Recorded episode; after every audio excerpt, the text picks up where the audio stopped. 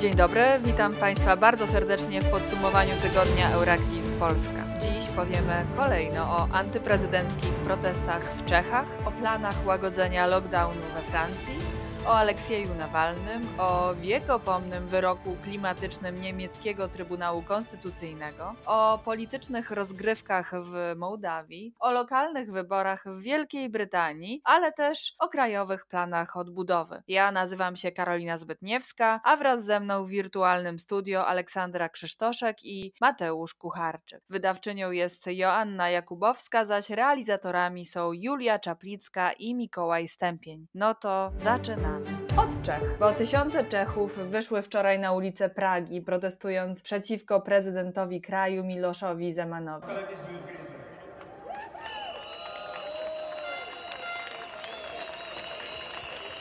Demonstranci zarzucają mu zdradę stanu, twierdząc, że jego prorosyjska postawa stanowi zagrożenie dla państwa. Demonstracja na placu Wacława w centrum Pragi odbyła się w pełnym reżimie sanitarnym. W całym kraju miały miejsce też mniejsze protesty. Zdaniem manifestujących prezydent jasno opowiada się po stronie Rosji, poddając wątpliwość ustalenia informacyjnej służby bezpieczeństwa BIS dotyczących wybuchu w składzie amunicji w roku 2014 w Rbeticach. Uczestnicy protestów określają Zemana jako prezydenta na usługach Kremla. Przenieśmy się do Francji. Tam prezydent Emmanuel Macron też wkurza swoich obywateli, niezależnie od tego, co zrobi. Tym razem przedstawił w czwartek czterostopniowy plan znoszenia obostrzeń związanych z pandemią. Emmanuel Macron expliquait les détails de son plan de déconfinement.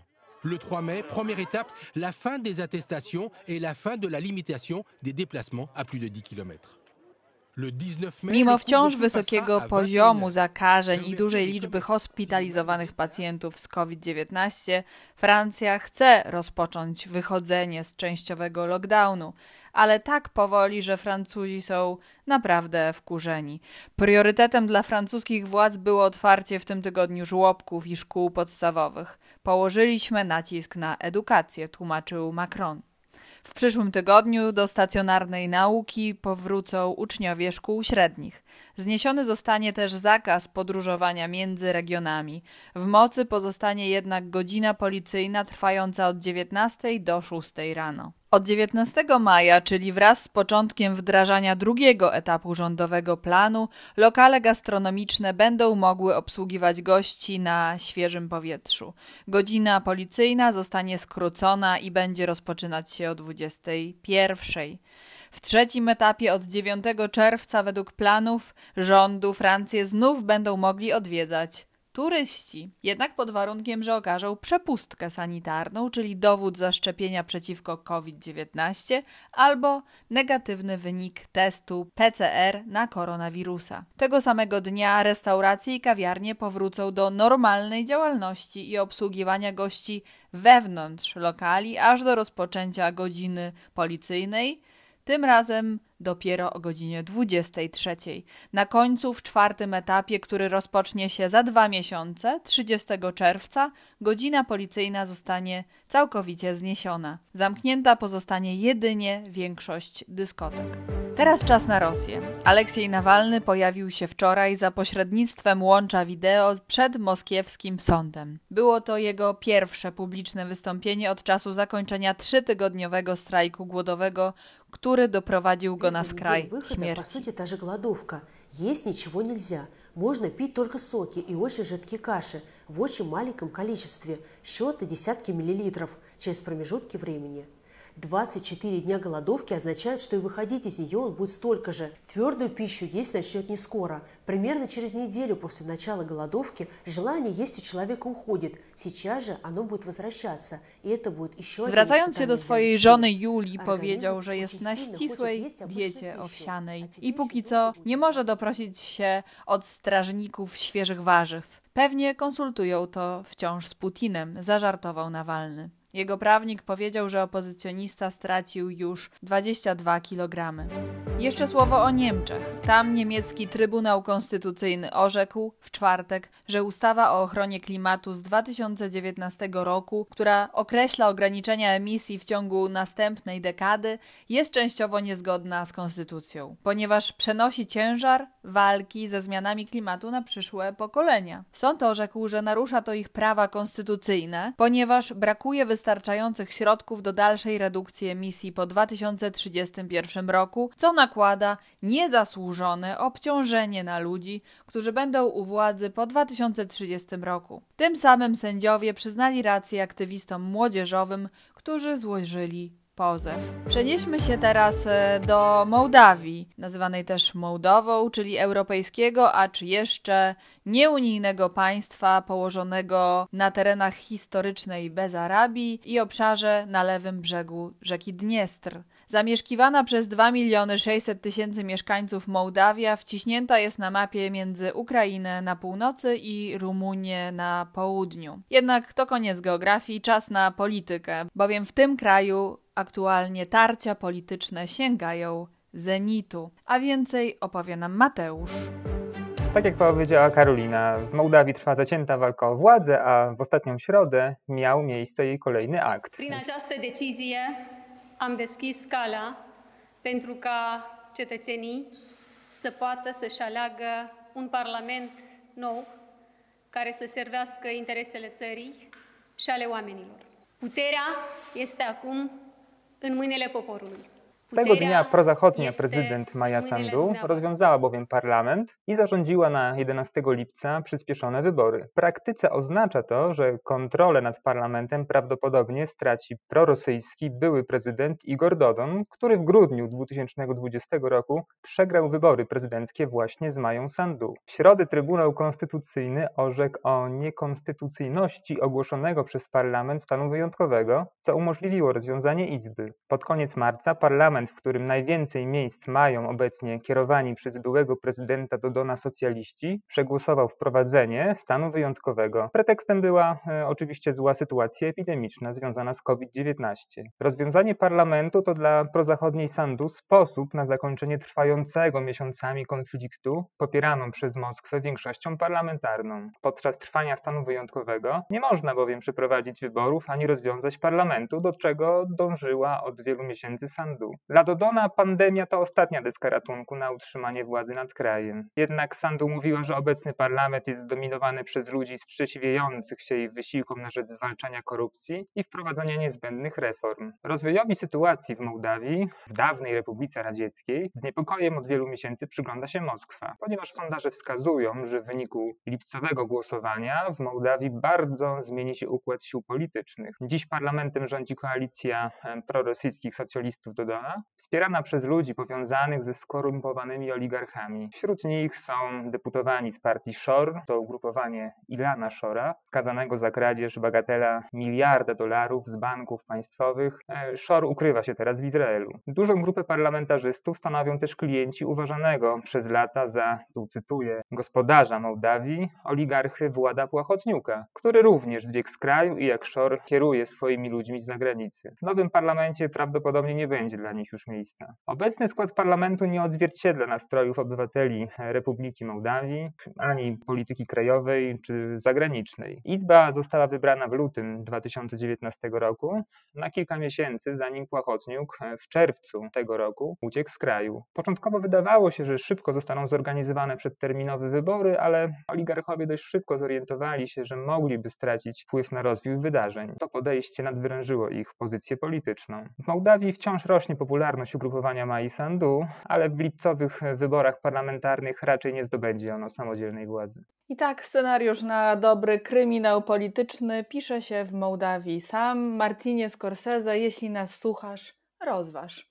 Spójrzmy teraz na mało seksownie nazwaną, ale bardzo dla nas wszystkich ważną kwestię krajowych planów odbudowy, czyli w skrócie tego, jakie projekty otrzymają miliardy unijnego wsparcia. W Polsce Krajowy Plan Odbudowy to kolejny gwóźdź do trumny zjednoczonej opozycji w tak już sporym ich arsenale, ale Cóż, sama sobie zgotowuje ten los. Więcej o tym, jak z przyjmowaniem Krajowego Planu Odbudowy radzi sobie Polska, opowie nam teraz Ola.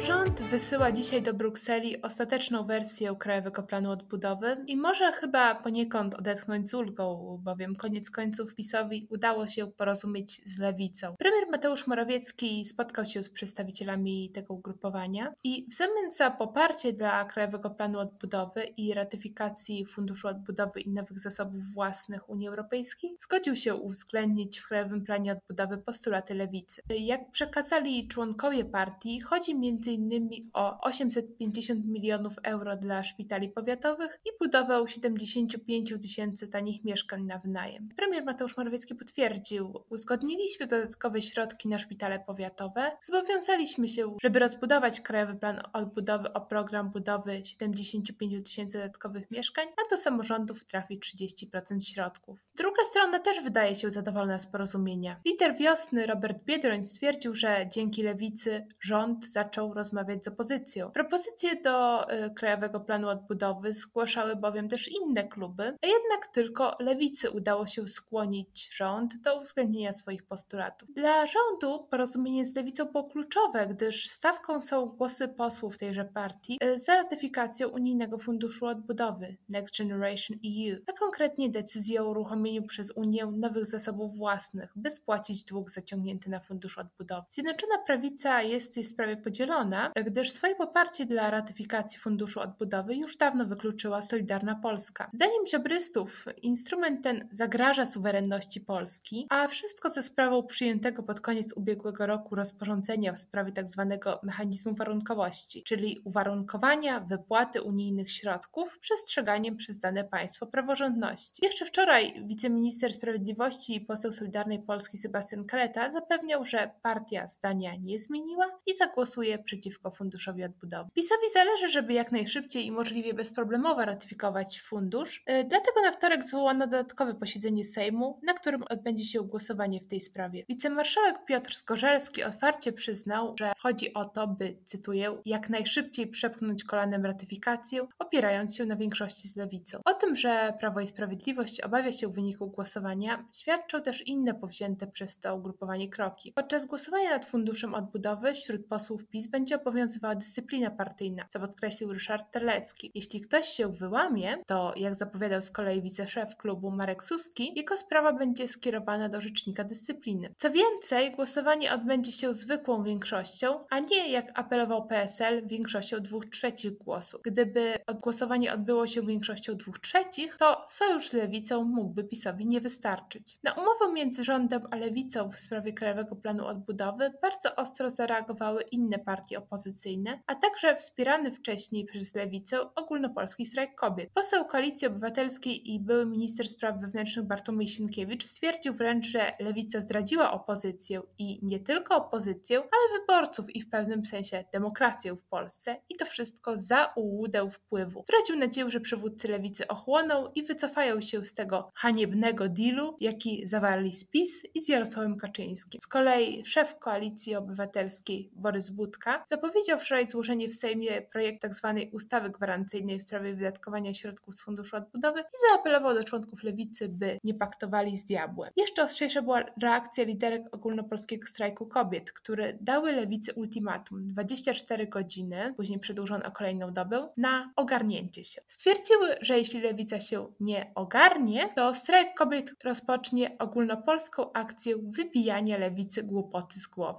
Dodały, że mafia nie przestanie być być mafią, bo lewica grzecznie wciśnie guzik. A jak ogarniają inne kraje, Olu? No cóż, nie tylko Polska miała problem z zatwierdzeniem Krajowego Planu Odbudowy. We Włoszech do ostatniego tygodnia nie było wiadomo, czy rządowi uda się zdążyć z wysłaniem planu, bowiem Komisja Europejska miała wiele zastrzeżeń co do propozycji przedstawionych przez Rzym. Jednak inaczej niż w Polsce, na włoskiej scenie politycznej raczej panowała ogólna aprobata dla projektu planu odbudowy, a trzeba pamiętać, że rząd Jedności Narodowej Mario Draghiego składa się z przedstawicieli wielu partii, i to wielu różnych partii. Partii. Rumunia natomiast wystąpiła do komisji o odroczenie terminu złożenia Krajowego Planu Odbudowy o miesiąc. Opóźnienie wynika z rozbieżności zdań między rządem a komisją w niektórych punktach planu. Komisja nie zgadza się z interpretacją Rumunii innymi w sprawie projektów dotyczących rolnictwa i infrastruktury transportowej. Bruksela chce również, aby inwestycje ujęte w planie odbudowy były czymś więcej niż tylko pomysłami na papierze. Zwłaszcza, że Rumunia jest znana ze swoich słabych zdolności administracyjnych i opóźnień w realizacji projektów finansowanych przez Unię. Podobnie jak w Polsce problemy dotyczą też ratyfikacji Funduszu Odbudowy. Na przykład w Niemczech od końca marca wspomniany już przez Karolinę Trybunał Konstytucyjny orzekł, że prezydent Frank-Walter Steinmeier nie może na razie podpisać ustawy ratyfikującej powstanie unijnego funduszu przeznaczonego na walkę ze skutkami pandemii. Ustawę wcześniej przyjęły obie izby niemieckiego parlamentu. Skargę do Trybunału złożyła grupa profesorów ekonomii, skupiona wokół jednego z założycieli Alternatywy dla Niemiec. Skarżący wskazali, że na mocy traktatów europejskich Unia jest zobowiązana finansować swój budżet całkowicie z własnych środków. Przekonywali, że długi nie są funduszami własnymi, ale kapitałem dłużnym, dlatego chcieli, aby to państwa członkowskie, a nie Unia, wciągały długi na własną odpowiedzialność, aby zapanować nad konsekwencjami pandemii. Z kolei w Finlandii problemy związane są z systemem głosowania. Jak zdecydowała parlamentarna komisja konstytucyjna, do przyjęcia funduszu odbudowy potrzebna jest bowiem parlamentarna większość dwóch trzecich głosów. Rząd potrzebuje więc głosów opozycji. Największa partia opozycyjna, eurosceptyczna narodowo-konserwatywna partia Finowie, jest przeciwna pakietowi, z kolei liberalno-konserwatywna i prounijna Koalicja Narodowa krytykowała prowadzone przez centrolewicowy rząd Sanny Marin negocjacje na unijnym szczycie i osiągnięty dla Finlandii rezultat. Przede wszystkim nie podobało się tej partii zadłużenie, które będzie konsekwencją pakietu. Trzeba tutaj wspomnieć, że rząd Finlandii mierzy się z kryzysem wewnątrz koalicji. Według tamtejszej prasy może grozić jej nawet rozpad. Pięć partii koalicyjnych nie może od tygodnia osiągnąć porozumienia m.in. w sprawie polityki gospodarczej w obliczu rosnącego zadłużenia wywołanego pandemią. Dziękuję Olu. Fundusz Odbudowy to dla Europy szansa stulecia, powiedziała raz przewodnicząca Komisji Europejskiej Ursula von der Leyen. Zobaczymy, czy politycy zdołają wznieść się ponad myślenie tylko i wyłącznie o dojechaniu politycznych przeciwników i tę szansę wykorzystają. A w ten przedłużony weekend 3 maja nie tylko święto naszej polskiej konstytucji 3 maja. Tego dnia przypada bowiem też Międzynarodowy Dzień Wolności Prasy. Z tej okazji przypomnę, że w niedawno opublikowanym rankingu Reporterów Bez Granic Polska spadła na swoje najgorsze miejsce w historii 64. Spieszmy się więc nie tylko czytać, ale też wspierać rzetelne media, by trwały jako jedna z ostoi demokracji. Tym wezwaniem zakończymy to podsumowanie tygodnia. Wypoczywajcie z fantazją, ale i bezpiecznie. Życzymy Państwu wspaniałych kolejnych dni i do usłyszenia za tydzień.